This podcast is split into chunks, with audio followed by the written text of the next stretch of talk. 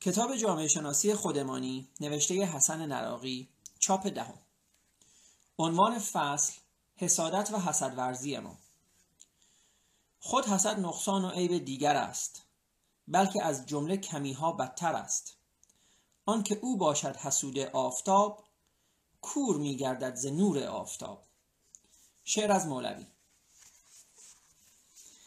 از خصلت‌های منفی دیگری که بدون پروا می‌توان به هموطنان نسبت داد و مجبورم برای چندمین بار تکرار کنم از استثنایی ها که امیدوارم شما خواننده هم یکی از آنها هستید بگذرید.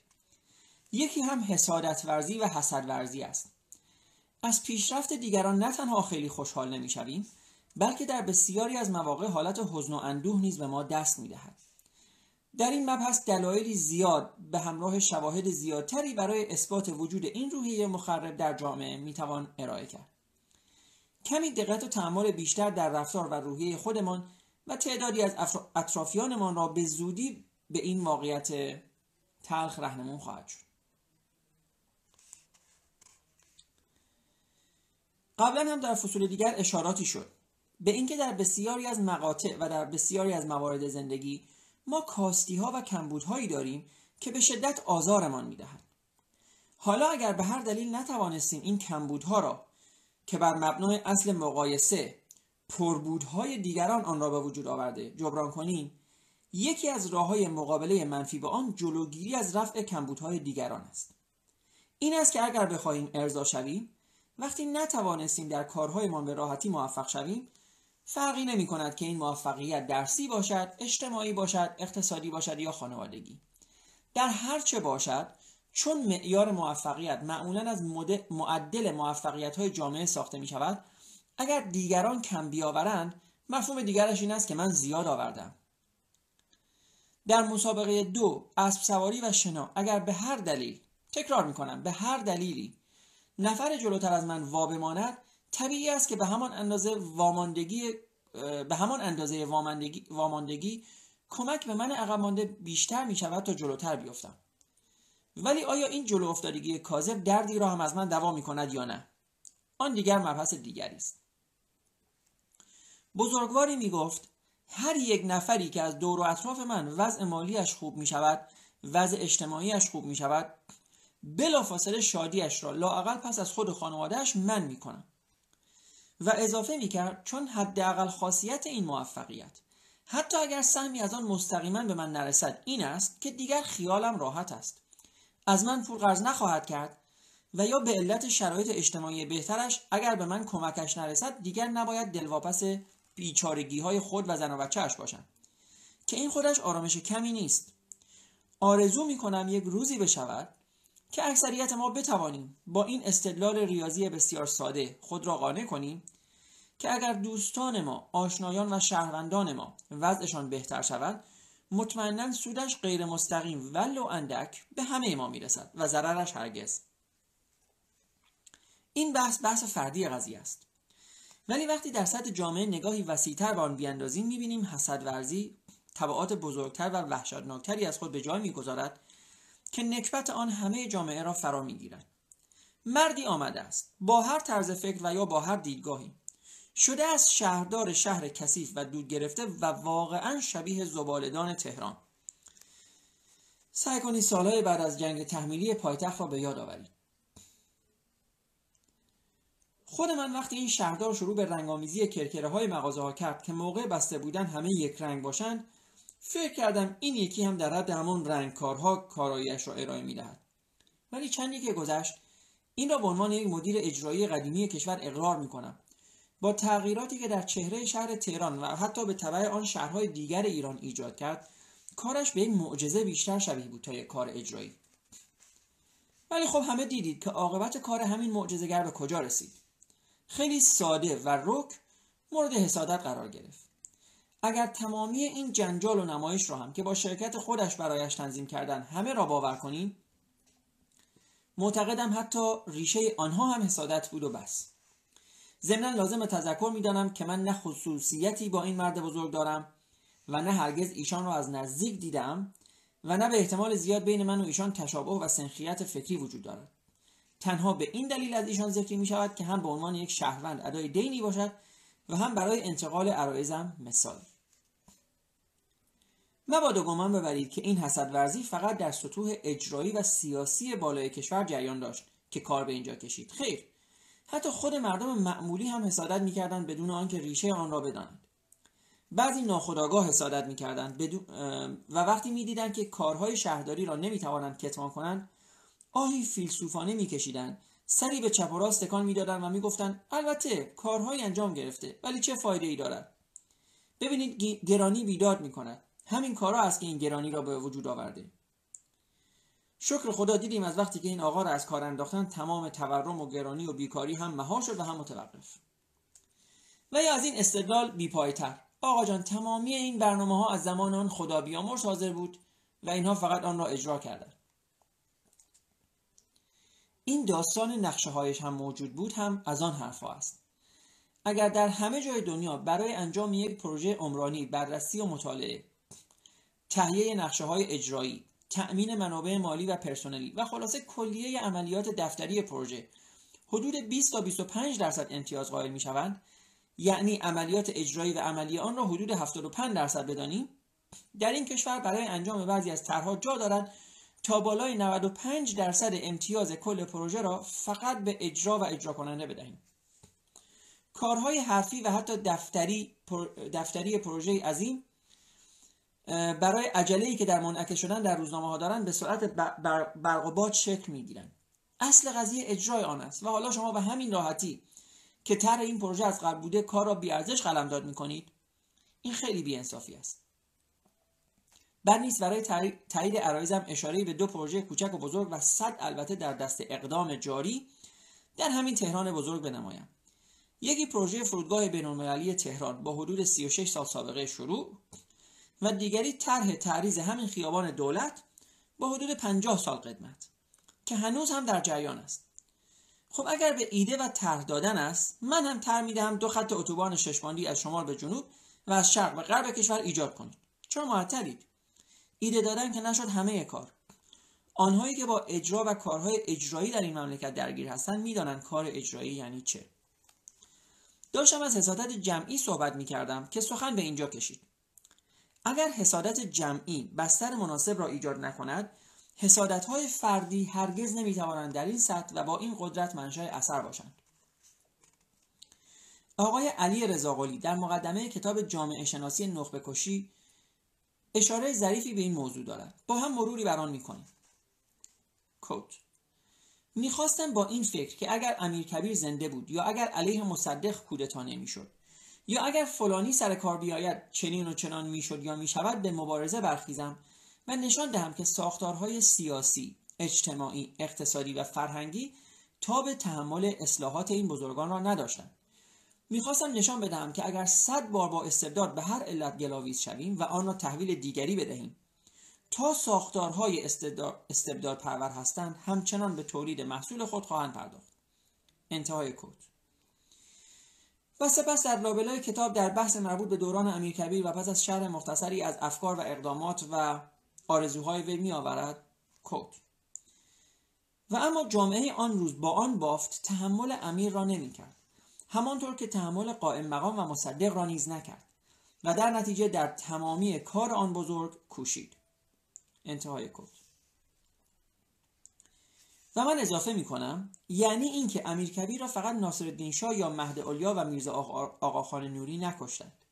اگر قرار است کسی در محکمه تاریخ به جرم کشتن امیر محاکمه شود باید به همراهی ملت بزرگ و تاریخی ایران محاکمه شود و نه به صورت انفرادی. و این نیست مگر این واقعیت که اگر هر کس در این اجتماع به اصطلاح گل می کند مخصوصا اگر خودش با هنر و دانش و استحقاق خودش گل کرده باشد. در سطوح مختلف مورد حسد قرار می گیرد و چندی نمیگذرد که با آمادگی ضمنی عام ولی ظاهرا به دست تعدادی از خواص با سر به زمین زده می شود و این چقدر دردناک است. وقتی یک نفر پیدا می شود که در این سطح و در این مقیاس می تواند اثرگذار بر روند رشد مثبت کشور باشد صرفا به خاطر وجود همین حس حسادت یک جامعه ای از خدماتش محروم می شود ولی در مقابل یک نفری که استعداد چندانی ندارد و به طبع آن از استقلال هم بی بهره است سالهای سال آرام و بی صدا در یک جا در یک مسند و در یک پست مشخص میماند. حالا این بستگی به شانس و امکانات و ارتباطاتی دارد که چرخ روزگار اول کار در اختیارش قرار داده. و هیچ کس هم با او کاری ندارد چون جلوه ای نداشته که مورد حسادت قرار بگیرد. اصلا دیکته نمی نویسد تا امکان غلطگیری برای کسی باقی بگذارد. انتهای این فصل از کتاب جامعه شناسی خودمانی نوشته حسن نراقی.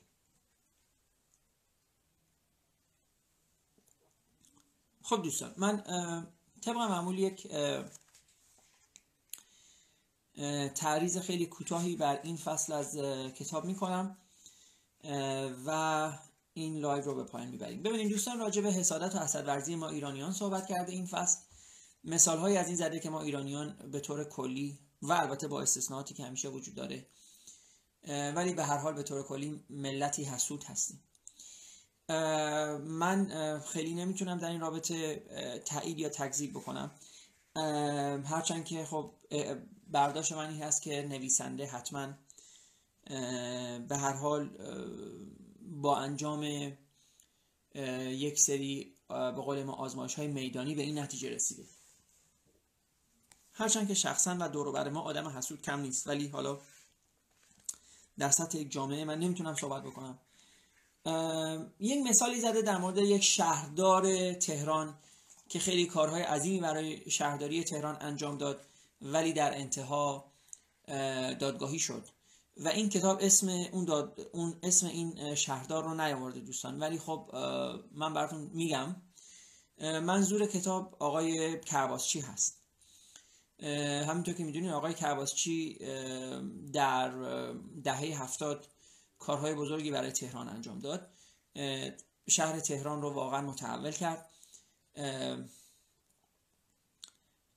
و نهایتا در یک دادگاه سرپا شد کله پا شد. دادگاهی که دوستان اگه یادشون باشه و سنشون قد بده دادگاهی بود که به ریاست آقای محسنی اژه‌ای برگزار می‌شد. دادگاه یک دادگاه کاملا فرمایشی بود در این شکی نیست. اما دوستان من در این هم شکی ندارم که در همون زمان شهرداری تهران و همین آقای کرباسچی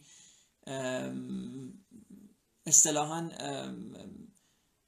دزدی های گنده ای انجام دادن اختلاس های بزرگی انجام دادن پول های زیادی رو اصطلاحا دست به دست کردن. و دوستان برمیگردیم به همون داستانی که من در قبل هم بهش اشاره کردم بحث مربوط به خودی ها و اینکه در ایران من راجع به سایر کشورها نمی‌خوام صحبت کنم. ما در ایران حلقه های متنوعی از خودی ها داریم. و اینو من قبلا راجع به صحبت کردم. ولی در نهایت هر کسی که در این نظام هر کسی که در این حکومت به نوعی به قدرتی می‌رسه باید در یکی از اون حلقه های خودی ها جای داشته باشه. حالا البته که این حلقه خودی ها طبیعتا مدام و مدام هرچه از حلقه اصلی و مرکزی دورتر میشن به هر حال نسبتشون به ناخودی ها افزایش پیدا می‌کنه. به این مفهوم که راحت تر می‌تونن بازیچه دست خودی های مرکزی تر بشن به راحتی می‌تونن قربانی خودی های داخلی تر بشن که این, این ذات ساختار قدرت در ایران است. بنابراین آقای کرباسچی هم علت اینکه بذار اینطوری بهتون بگم. علت اینکه دزدی های آقای کرباسچی به دادگاه کشیده شد و دزدی های آقای قالیباف مثلا به دادگاه کشیده نمیشه فقط به خاطر اینه که آقای قالیباف در حلقه داخلی تری از حلقه خودی ها قرار داره. من دوستان تاکید می‌کنم روی این کلمات دقت کنین حلقه خودی تر من نمیگم لزوما در داخلی ترین حلقه اما در حلقه خودی تری حلقه داخلی تری از خودی ها یا حلقه خودی تری در هر صورت قرار داره بنابراین بنابراین اتفاقی که پیش اومد این بود که در اون زمان خب بالاخره مجموعه این دزدی ها اختلاس ها پول کش, رفتن ها رو در در شهرداری مشاهده کردن. اون وقت آقای کرباسچی باز هم مغضوب واقع نشد. زمانی مغضوب واقع شد که آقای خاتمی رأی آورد و به عنوان یک کسی که از حلقه بیرونی تری از خودی ها رأی آورده بود اون وقت حلقه های داخلی تر خودی ها شروع کردن به زدن اطرافیان آقای خاتمی. بنابراین از اونجایی که خود آقای خاتمی رو نمی‌تونستن بزنن از جمله کسایی که شروع کردن به زدن آقای چی بود؟ و باز اگر شما تاریخ یادتون باشه و سنتون قد بده حتما می‌دونین که بعد شروع کردن به زدن آقای عطاالله مهاجرانی ایشون رو هم دادگاهی کردن. مطمئن نیستم اون زمان زندان رفتن ایشون یا نه ولی فکر کنم رفتن آقای عبدالله نوری وزیر کشور دادگاهی شدن به زندان هم رفتن. آقای سعید حجاریان ترور شد تیر توی مغزش خورد توسط یک سعید دیگه به اسم آقای سعید اسکر که البته آقای سعید اسکر چون از حلقه داخلی تر خودی ها بود و از نیروهای بسیج بود طبیعتا خیلی هم زندان نکشید و آزاد شد. نهایتا همه این داستان همون بحث خودی ها و کمتر خودی ها و این هاست مردم هم که به طور عام در حلقه کاملا ناخودی ها قرار دارن. مسئله بعد اینه که این کتاب میگه که جامعه روز مثلا در زمان امیر کبیر تحمل امیر کبیر رو نداشت. من یک مقداری دوستان با این مخالفم به خاطر اینکه لزوما بحث این نیست که جامعه تحمل کسی رو داشته باشه یا نداشته باشه. مردم عادی در حالت عادی تقریبا هیچ کارن. تاریخ ایران بارها و بارها و بارها نشون داده که در طول اعثار مردم کاری نبودن به طور کلی مخصوصا توی بازی های قدرت. مثل همین نمونه که دوستان خدمتتون رو عرض کردم. ترور آقای سعید حجاریان به عنوان مثال هیچ ربطی به مردم عادی نداشت. صرفا یک بازی قدرت بود که در بالا جریان داشت. دادگاهی شدن آقای عبدالله نوری دادگاهی شدن آقای مهاجرانی دادگاهی شدن آقای کرباسچی در اینا هیچ کدوم مردم دخالتی نداشتن. من اصلا نمی‌دونم مردم تهران اون زمان حسادت می‌کردن به آقای کرباسچی یا نه. و حتی نمی‌خوام واردش بشم چون به نظر من اصلا این موضوعیت نداره. حکومت کار خودش رو می‌کرد فارغ از اینکه مردم یکی رو بپرستن یا نپرستن. و ما مثال رو زیاد داریم. شما فرض کنین که از کی براتون مثال بزنم؟ فرض کنین نماینده مجلس که به که به رأی مردم رفته بود بالا در استان گلستان در شهر گنبد کاووس. با این حال که مردم بهش رأی داده بودن و نفر اول شهر هم بود خیلی راحت بعدش رد صلاحیتش کردن. بنابراین و اینها همه بازی قدرت است. اصلا ربطی به حضور یا عدم حضور مردم نداره. من نمی‌دونم که آیا مردم امیر کبیر رو میپسندیدن یا نه ولی اصلا مهم نیست. چون این خواست مردم نبود که در اراده حکومت تجلی پیدا کرد. و در ایران هیچ وقت اینطوری نبوده. خواست مردم هر چی که بوده خوب یا بد یک چیز بوده. تجلی اراده حکومت برای وقوع یک رخداد یک چیز کاملا متفاوت می‌تونسته باشه و جدا از اثری که مردم دارن. بنابراین چه مردم اون زمان امیر کبیر رو پرستش می‌کردن و چه پرستش نمی‌کردن چه او رو تحمل می‌کردن و چه او رو تحمل نمی‌کردن امیر کبیر توی بازی قدرت بزرگان حذف شد. نه به خاطر حسد مردم یا عدم حسد مردم در هر صورت در هر دو صورت هم فرقی نمی‌کنه. به همین دلیل هم من با این جملهش موافق نیستم که میگه اگر قرار باشه محاکمه صورت بگیره برای قتل امیر کبیر مردم هم باید به اون دادگاه برن. من به اخلاقیات مردم ایران در این زمینه خاص کاری ندارم. من معتقدم که مردم ایران به طور تاریخی خواستشون هیچ وقت تجلی پیدا نکرده در حکومت. دلیل بسیار واضحی هم داره به خاطر اینکه حکومت اصولا مردم رو داخل بازی نمی‌دونه. ما تا سال 1357 دوستان حکومت شاهنشاهی داشتیم.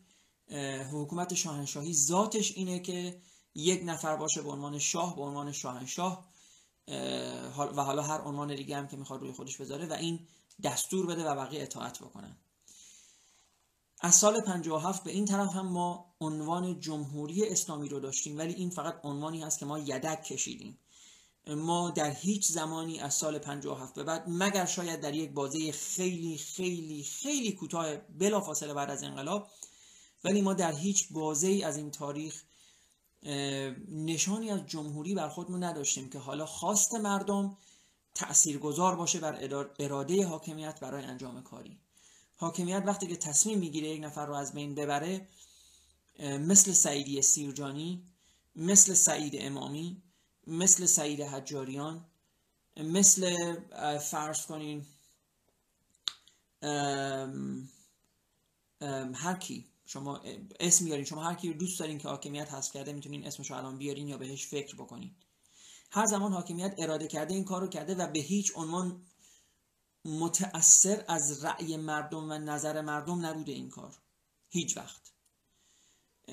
چون اگر اینطور بود مردم شاید خیلی بیشتر از اینکه به شهردار تهران حسد بکنن و پشت سر اون بر بگن شاید در مورد در مورد سخنگو یا دبیر شورای نگهبان بد میگن و جوک میگن و شاید حتی بهش حسادت میورزن به فرض. ولی شما هیچ وقت نمی‌بینید که این اراده در حاکمیت متجلی بشه که چون اراده مردم بر حذف یک نفر مثلا به عنوان سخنگو یا دبیر شورای نگهبان قرار گرفته حکومتمون رو حذف بکنه. من نمی‌دونم چطور اون وقت نویسنده این کتاب می‌تونه ادعا بکنه که خواست مردم به فرض حالا حتی اگر این رو بگیریم در و حسد ورزی مردم نسبت به امیر کبیر باعث حذف او شده. اصولا توی کشورهای دیکتاتوری و حکومتهای خودکامه نظر مردم به هیچ شکلی منتقل به بالا نمیشه. یا اگر حالا منتقل نمیشه منظورم اینه که یعنی تأثیری نمی‌ذاره. حالا منتقل ممکنه بشه به عنوان در بروشورهای داخلی خودشون.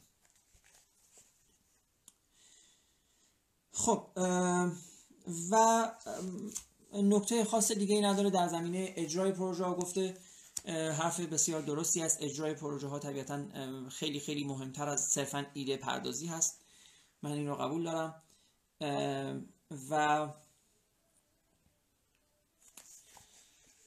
و اینکه دوستان این فصل هم از این کتاب تموم شد. من این رو همینطور که گفتم توی یوتیوب خواهم گذاشت. توی Anchor و Spotify خواهم گذاشت. امیدوارم که بتونم توی سایت های دیگه مثل Castbox هم بذارم. ممنون از ممنونم از اینکه تا اینجا با ما بودین و به این فصل از کتاب گوش کردین و خدا نگهدار.